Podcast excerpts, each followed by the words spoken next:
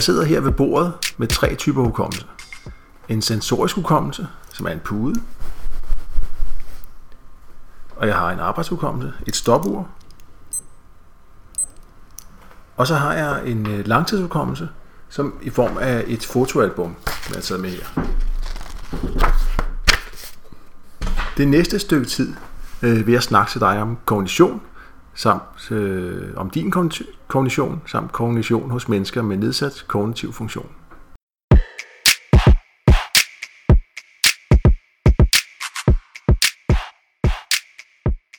Jeg hedder Jonas Holsbæk, og jeg er uddannet ergoterapeut og master i videnskabs, øh, medicinsk videnskab. Jeg har 14 års erfaring i forhold til øh, rehabilitering af ældre mennesker og mennesker med demens. De sidste syv år har jeg forsket og undervist i emnerne ældre, demens og velfærdsteknologi som en lektor på Professionshøjskolen Metropol. Og i år er jeg startet som selvstændig konsulent, hvor jeg udbyder kurser og laver projekter om emnerne, emnerne ældre, demens og velfærdsteknologi. Det her er den første podcast i en forhåbentlig lang række, og den er målrettet mennesker med interesse for kognition. Enten som pårørende, som studerende eller fagperson, der har brug for noget øh, inspiration. Som nævnt i den lille teaser, så sidder jeg her med tre øh, artefakter eller remedier, hvor den ene var en pude, som ligesom skal illustrere den her sensorisk perceptuelle hukommelse, som øh, vi besidder. Det andet artefakt var stopuret, som var øh, arbejdshukommelsen, og det sidste var øh, det her øh, album, billedalbum, som var den langtidshukommelse. Det, de tre typer hukommelse øh, spiller sammen, når vi øh, i vores dagligdag, i forhold til alt, hvad vi gør. Der er selvfølgelig også mange andre måder, man kan gå til hukommelse og kognition på. Men grunden til, at jeg tager udgangspunkt i de her tre hukommelser, det er, at det på en måde øh, en, god, en god indgangsvinkel, og det er ret dækkende for, hvordan øh, hjernen egentlig fungerer, og den rammer, kan ramme bredt i forhold til rigtig mange lidelser. Det her, øh, de her tanker og de her overvejelser er relevante både for borgere med demens, folk, der har fået, eller mennesker, der har en eller anden form for øh, biologisk skade på grund af blodprop eller blødning, men det kan også være i forhold til en depression eller ADHD. Så det er rigtig, rigtig bredt den her forståelsesramme kan bruges indenfor. Den første artefakt var puden, som var den her sensorisk perceptuelle hukommelse. Og med det menes der øh, den evne, som vores hjerne har til at huske indtryk, såsom lyde, lys og berøringer. Altså sansninger. Hvordan den kan genkende de her sansninger og øh, hjælpe os til at fortælle, hvad der, hvad der er på vej, og hvad, hvordan vi skal agere øh, videre hen. Vi kender det alle sammen, øh, når vi hører en speciel, speciel lyd, for eksempel regnvejr.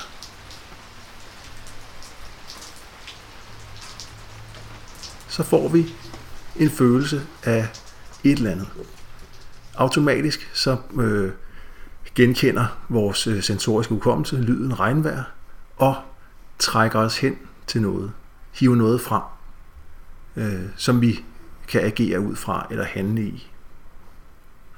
Det kan også være noget mere sådan alvorligt, eller noget, det kan være en speciel lyd, som vi ved, oh, den skulle ikke være her. Der er noget her, der er, der er farligere på færre. Men det kan også være en berøring. Det kan være en speciel en følelse af at blive røre ved noget blødt, eller røre ved noget, der stikker lidt, eller en kombination af de to, som vækker et minde, eller vækker noget frem.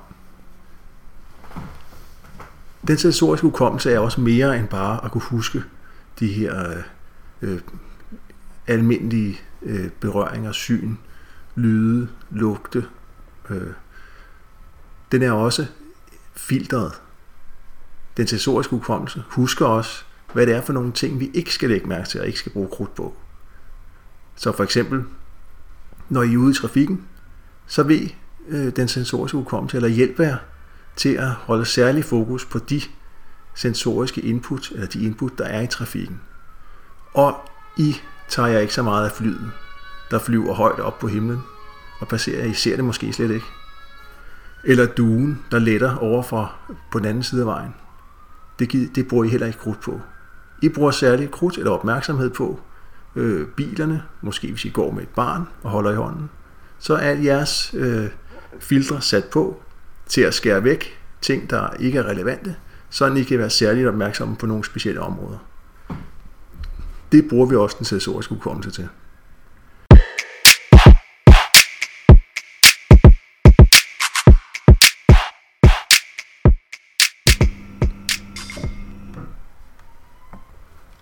Den anden artefakt, jeg er med i dag, det var det her stopur,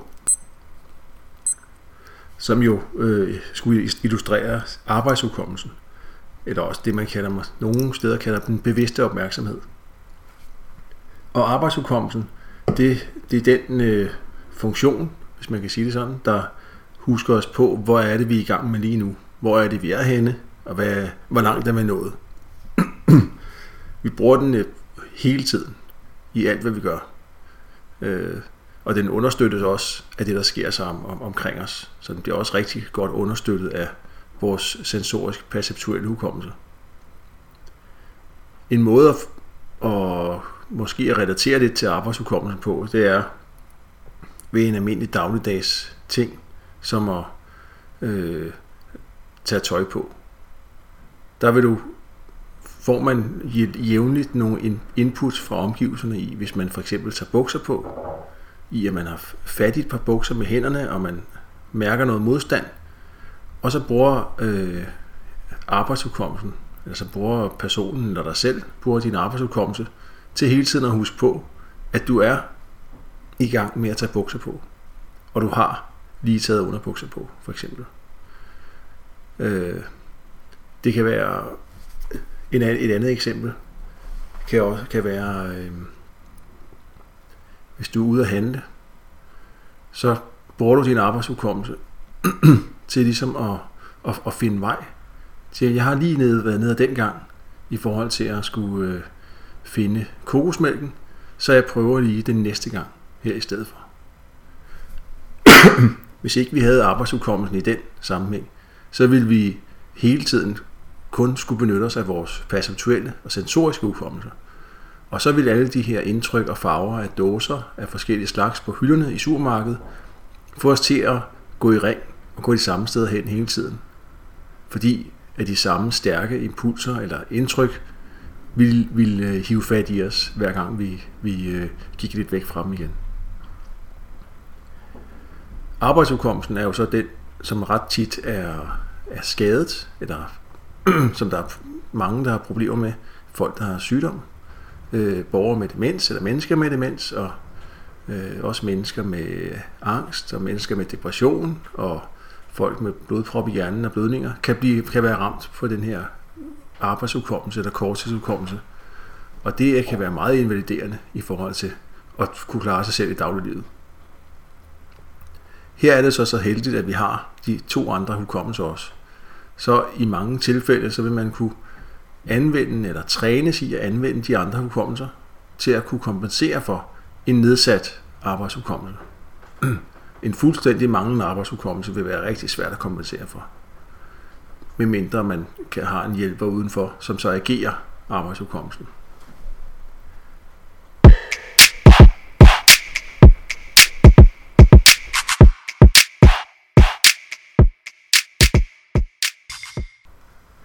Arbejdsudkommelsen kan også blive påvirket, eller negativt påvirket, af de to andre hukommelser. Specielt den øh, sensorisk perceptuelle hukommelse kan gå ind og genere arbejdshukommelsen rigtig kraftigt.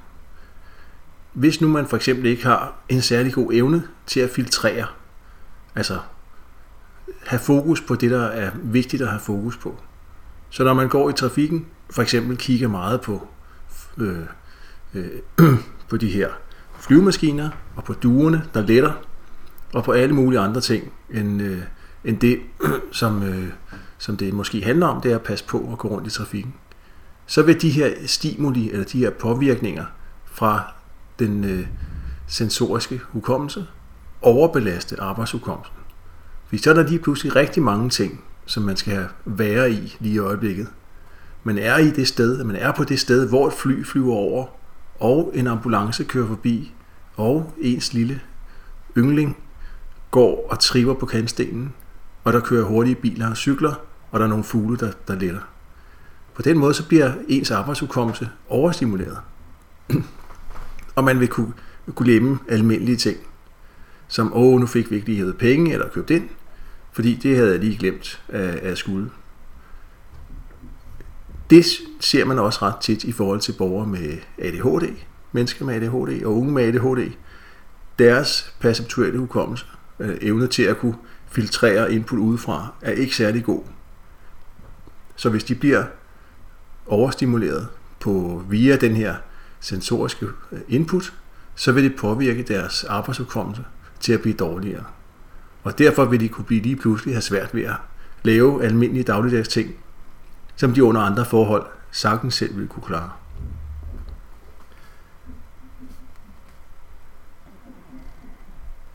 Og det er en af de hovedpointer, der er med den her dagens podcast. Det er at være særlig opmærksom på som pårørende, og hvis man er ramt selv, men også som professionel terapeut eller plejepersonale, er at sørge for, at der ikke er alt for meget ydre øh, stimuli, alt for mange sensoriske input hos borgere, som har svært ved at navigere i det, eller borgere, der har nedsat arbejdsudkommelse. Fordi hvis man kun har nedsat arbejdsudkommelse, øh, men alligevel får en masse relevante input fra sin sensoriske øh, øh, hukommelse, så vil de stadig overbelaste arbejdshukommelsen og forværre situationen. Så have særligt fokus på, hvordan vi kan øh, sænke eller nedsætte stimuli øh, udefra af lys og lyd og øh, ting, der står fremme. Fordi et sensorisk input kan godt være en, en karklud, der ikke er lagt på plads, eller en pizzabakke. Eller det kan være noget, der ligger på gulvet. Det kan simpelthen også bare være ting, der har sin plads fremme, tilgængeligt, men også på den måde forstyrrer i billedet.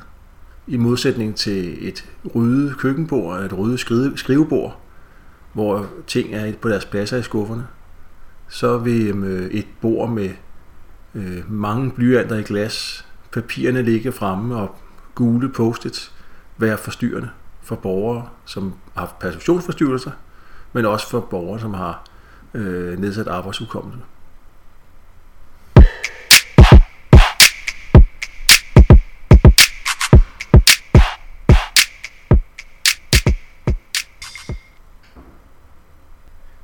Den sidste artefakt, jeg er med i dag, det er langtidsudkommelsen, populært sagt.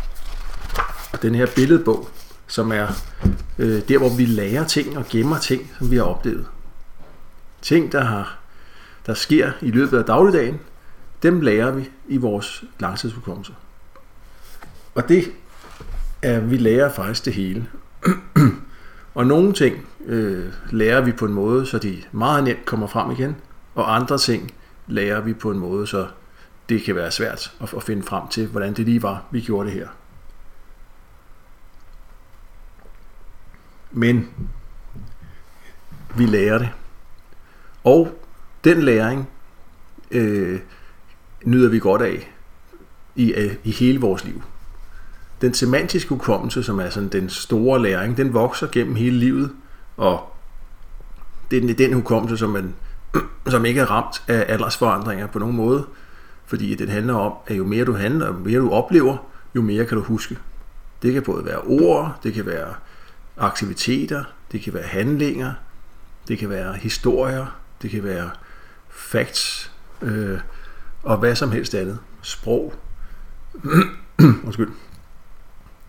Men det er også ret tit måder at gøre ting på. Øh, for eksempel en måde at lave mad på.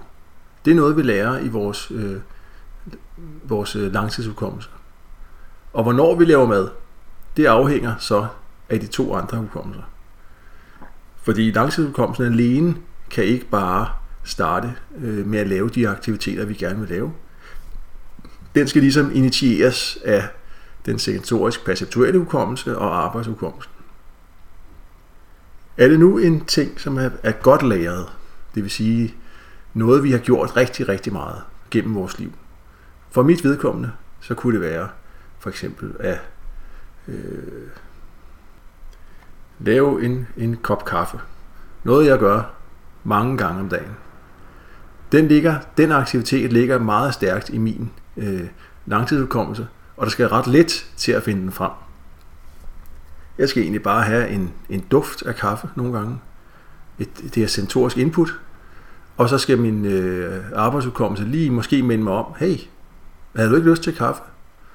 Så starter jeg på handlingen om at male bønner, koge vand og øh, hælde det op i, øh, til en god kop kaffe. Andre ting er lidt, øh, har lidt længere øh, vej frem til at blive gjort. Det kan for eksempel være øh, at pusse vinduer, hvor jeg rigtig lang tid kan gå og kigge og få nogle input omkring, nå, de er beskidte, de vinduer, det kan jeg godt se, eller er det tåget? Nå, ja. Og så går jeg væk fra det igen. Så den der lette information om, at der er beskidte vinduer, det starter ikke handlingen om at, lave, og, og, og pusse vinduer.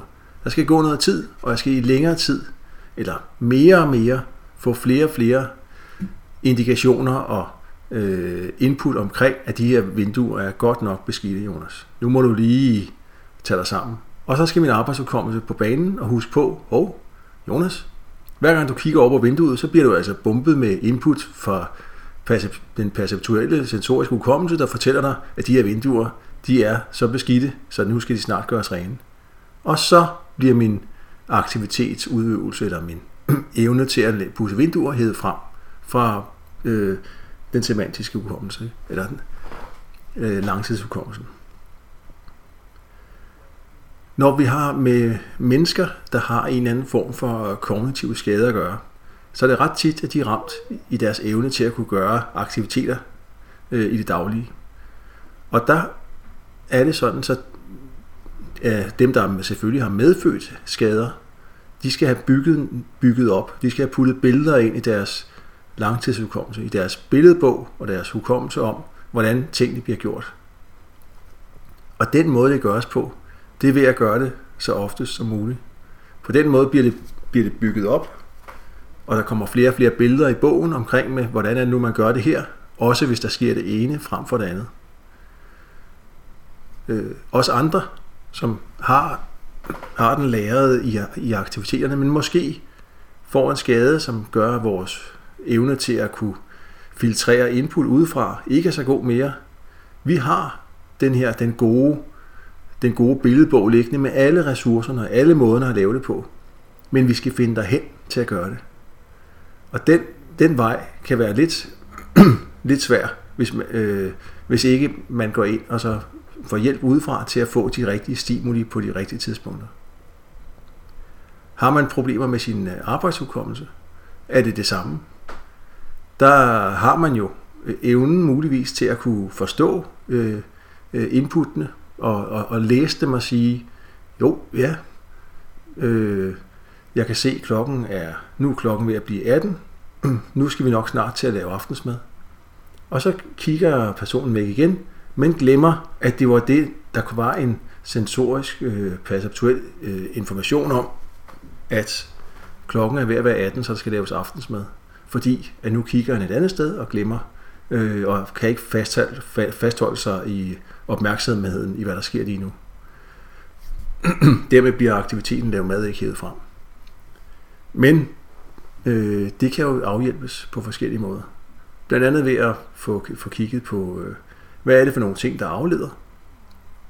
Hvordan kan vi sørge for, at en, en, en person, som har de problemer med de her arbejdsudkommelser, får så lidt afledelse som muligt, eller så tydeligt information om, at det er nu, at der skal initieres og lave kaffe, eller lave aftensmad.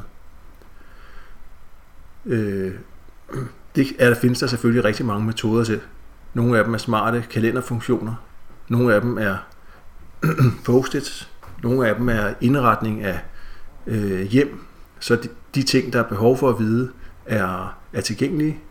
Nogle af dem er lydorienteret, nogle er lysorienteret, og nogle har noget berøringsorientering. ja. Så det var lidt om de tre øh, hukommelser, eller kognitioner, tre, tre hukommelser. Perceptuel sensorisk hukommelse, arbejdshukommelse og langtidshukommelse. Puden, stopuret og øh, fotoalbummet, som altså spiller sammen.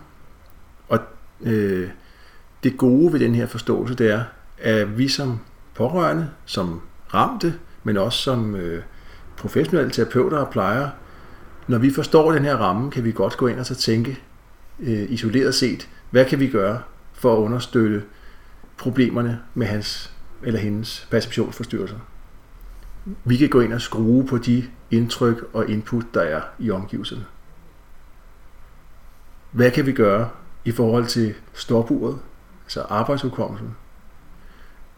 Vi kan sørge for, at der er øh, de helt rigtige input på de helt rigtige tidspunkter, og måske endda også noget, noget ekstra hjælp til at få synliggjort, hvad det er, der sker lige nu. Så det handler også om øh, input for omgivelserne. Og hvad kan vi gøre, når folk, øh, når mennesker ikke har læret de her aktiviteter endnu? Det er, at vi kan støtte dem i og, og få det gjort under nogle vilkår, som, hvor det kan lade sig gøre.